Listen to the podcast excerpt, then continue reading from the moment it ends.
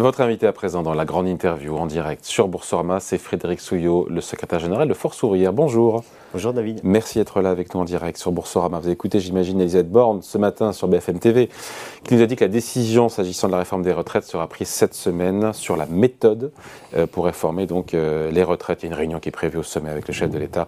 Prévue c'est mercredi avec euh, donc le président, le Premier ministre et les ministres concernés. Est-ce que cette, cette réforme, c'est ce qu'elle nous dit ce matin, cette réforme est prioritaire nous a dit la Première ministre. Que lui répondez-vous? Ben, Je lui réponds que la réforme, elle n'est pas prioritaire. Euh, ou alors, on veut faire cette réforme pour une autre raison que euh, l'équilibre des régimes, puisque l'équilibre des régimes, aujourd'hui, il est complet. On est même excédentaire euh, pour deux ou trois années. Et puis, quand je vois que le comité d'orientation des retraites nous explique qu'il faut qu'on se projette dans 50 ans, les projections dans 50 ans alors qu'on ne sait pas si on va pouvoir passer l'hiver selon mm. l'exécutif avec la hausse des coûts de l'énergie et tout ce qu'il y a autour, euh, la guerre en Ukraine et tout cela, il n'y a pas de réforme prioritaire pour les retraites. Même si le système de retraite, a priori, d'après la projection du comité d'orientation des retraites présentée le 15 septembre, montre que dès l'an prochain, on passe dans le rouge pour n'en sortir que dans la seconde partie des années 2030, dans un scénario qui d'ailleurs est assez optimiste. Donc à vous écouter, on laisse dériver le système? Alors, on ne laisse pas dériver le système. Aujourd'hui, euh, le système, c'est il nous faut plus de cotisants. Donc, je reprends euh, y compris un bulletin d'information qu'ont fait euh, les sénateurs français en disant que réforme des retraites, l'enjeu, les fins de carrière. Aujourd'hui, 44% des salariés du privé à 55 ans perdent leur emploi. Une partie d'entre eux en retrouvent, mais à 62 ans, l'âge de liquidation de la retraite, 50% ne sont plus en emploi. Hmm. Une partie se trouve à l'assurance chômage, une autre partie en invalidité, et pour certains aux minima sociaux quand ils n'ont pas retrouvé d'emploi depuis 55 ans. Mais on peut traiter les deux sujets aussi, on peut traiter la, fin de carrière effectivement, tout en allongeant aussi la durée de la durée de travail. Parce que ce que nous dit le gouvernement, c'est qu'en gros, il faut travailler plus longtemps pour dégager des ressources pour financer l'école, euh, les hôpitaux, la transition énergétique auquel on est tous attachés évidemment, augmenter la retraite à, à 1100 euros. Et, on est à l'euro près, nous a dit d'ailleurs Bruno Le Maire ce matin en présentant le projet de loi de finances 2023. On est à l'euro près, donc il faut, de nouvelles ressources. C'est un discours que vous n'entendez pas? Mais ce que j'entends surtout, c'est que les cotisations pour les retraites payées par les salariés et les employeurs ne vont plus servir à la retraite. Donc on ne parle pas d'équilibre du régime à ce moment-là. On nous parle d'autre chose, transition climatique, autonomie ou je ne sais quoi d'autre. Et c'est un discours que vous pouvez entendre, ça? Ou pas du tout? Pas, pas sur euh, les, retraites. Aujourd'hui. Euh, ce qui vous pose problème, c'est que les cotisations retraite soient affectées à autre chose que ben, les verser des pensions. C'est ce qu'on appelle le salaire différé. C'est comme si nos cotisations sécurité sociale servaient à autre chose que pour euh, la maladie hmm. et la prévention. Donc, notre salaire différé, le salaire brut, toutes les cotisations que nous versons, elles sont fléchées. Pour la maladie, l'enfance et puis les retraites. Donc, si le président de la République ou l'exécutif veut trouver d'autres finances pour financer autre chose que les retraites, voyez le, discours. On nous dit c'est pour financer autre chose, donc on ne parle pas de déséquilibre du régime. Les deux. Apparemment, c'est les deux. Si j'ai bien compris, c'est les deux. C'est à la fois pour équilibrer avec des compensations, mais aussi effectivement financer d'autres priorités. Elle nous dit, Elisabeth Borne, être à la recherche de, dialogue, de concertation. Elle veut, elle recherche le compromis. Elle l'a réaffirmé ce matin. Quel compromis avec Force ouvrière dans ce dossier? Alors, compromis avec euh, Force ouvrière, pas de recul de l'âge de départ, pas d'allongement de la durée de cotisation. Si on Donc on fait rien. Comment? Donc on fait rien. Bah donc euh, on travaille sur l'enjeu des fins de carrière. Et on travaille sur le plein emploi, les jeunes décrocheurs, 170 euh, 000 euh, tous les ans, et puis un emploi euh, durable. Et sur la fin de carrière, vous proposez quoi chez Force ouvrière, justement, pour cette question? 44%, je reprends votre chiffre 44% des salariés des, 55 ans perdent leur emploi. Et donc se retrouvent à l'assurance chômage. Aujourd'hui, ce que nous disons à Force ouvrière, c'est que on peut travailler sur on n'est pas vieux à 55 ans, j'ai 55 ans depuis une semaine, regardez. Bon anniversaire, en retard. Merci. Mais euh, on doit pouvoir travailler sur les fins de carrière, on y travaillait avant.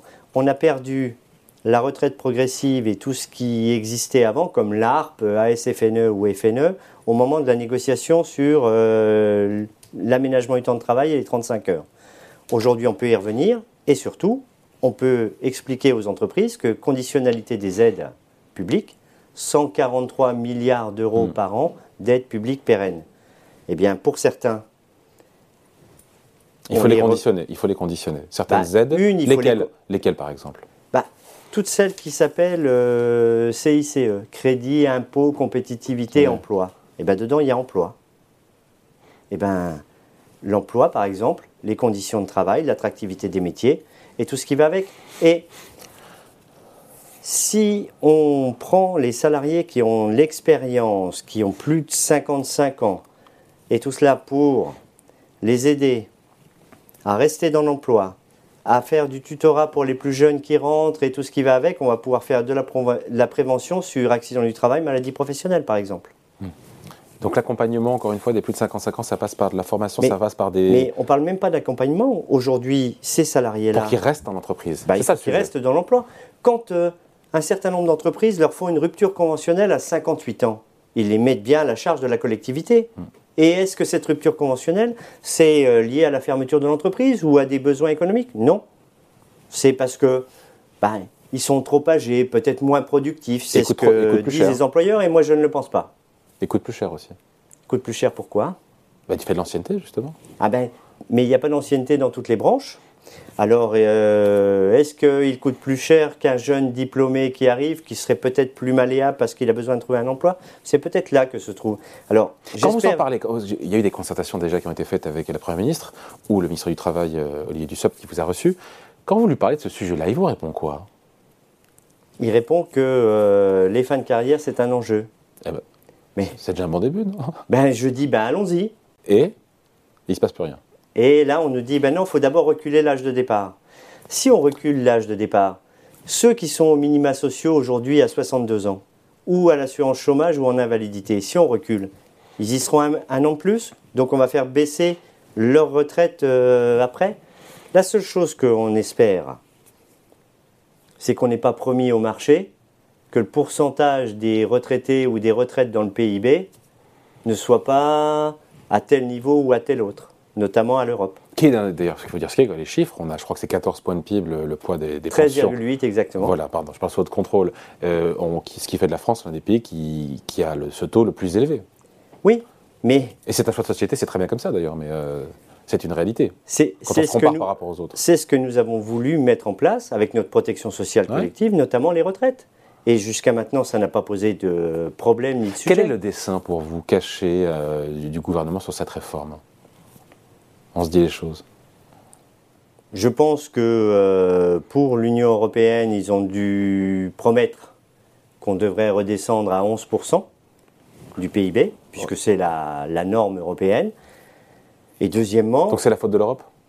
Non, c'est la faute de ceux qui nous gouvernent, puisque euh, l'Europe, elle met des prescriptions, mais pour autant, tous les pays ne les acceptent pas. Regardez euh, sur l'augmentation du, gaz, l'Allemagne négocie avec l'Europe pour baisser son taux de TVA.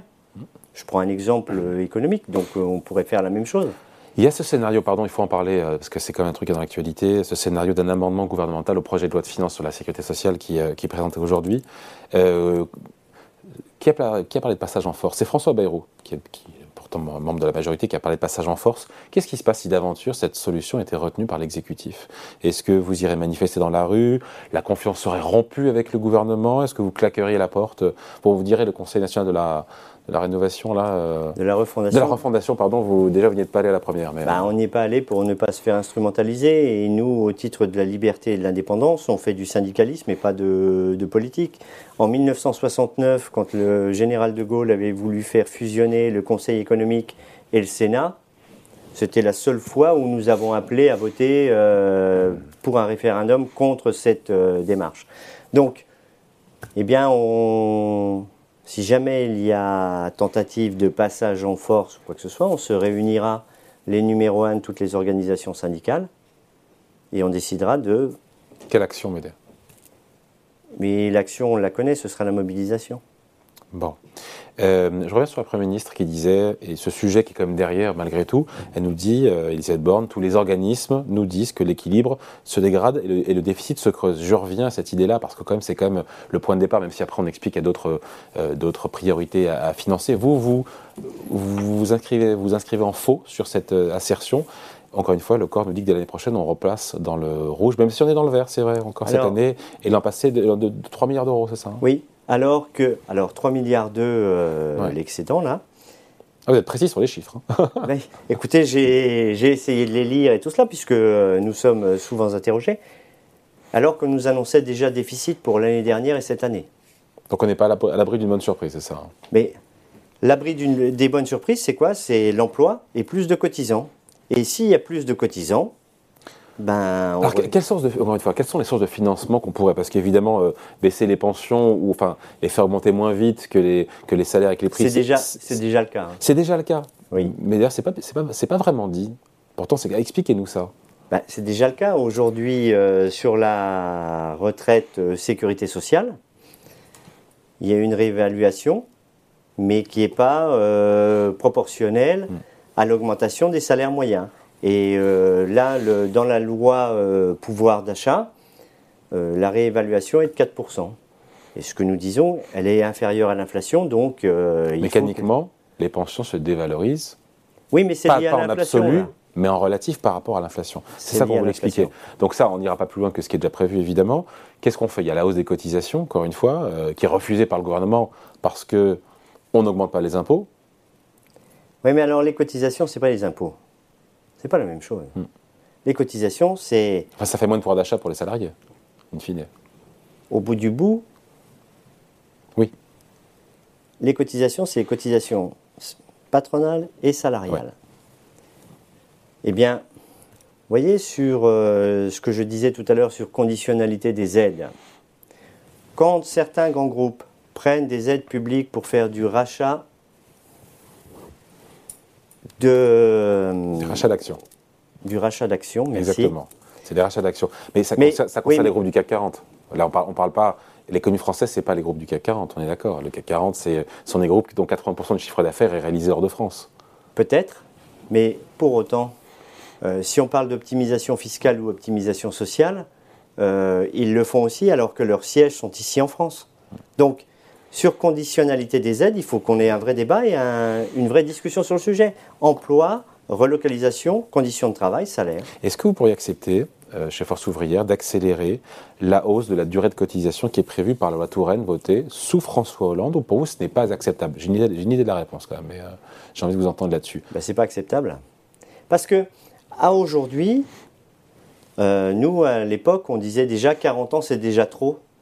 42 ou 40. 50% de ceux qui liquident leur retraite ne sont déjà plus en emploi. Hmm. Alors, on va demander aux 50% restants de travailler plus longtemps pour euh, ça passe à 43 ans la Touraine, je pense votre contrôle, ça passe à 43 ans, c'est ça, c'est que.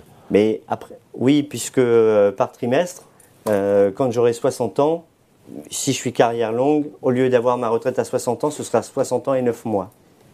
Mais pour liquider, ce sera 62 donc en gros, si je résume notre échange, qu'il temporise ou qu'il accélère, le gouvernement va vous trouver sur son chemin. Oui. Bon, on en reparlera d'ici là. Merci de passer nous voir. Merci. Frédéric Souillot, donc secrétaire général euh, de Force Ouvrière, invité de la grande interview en direct sur Boursorama. Merci. Merci. Au revoir. Au revoir.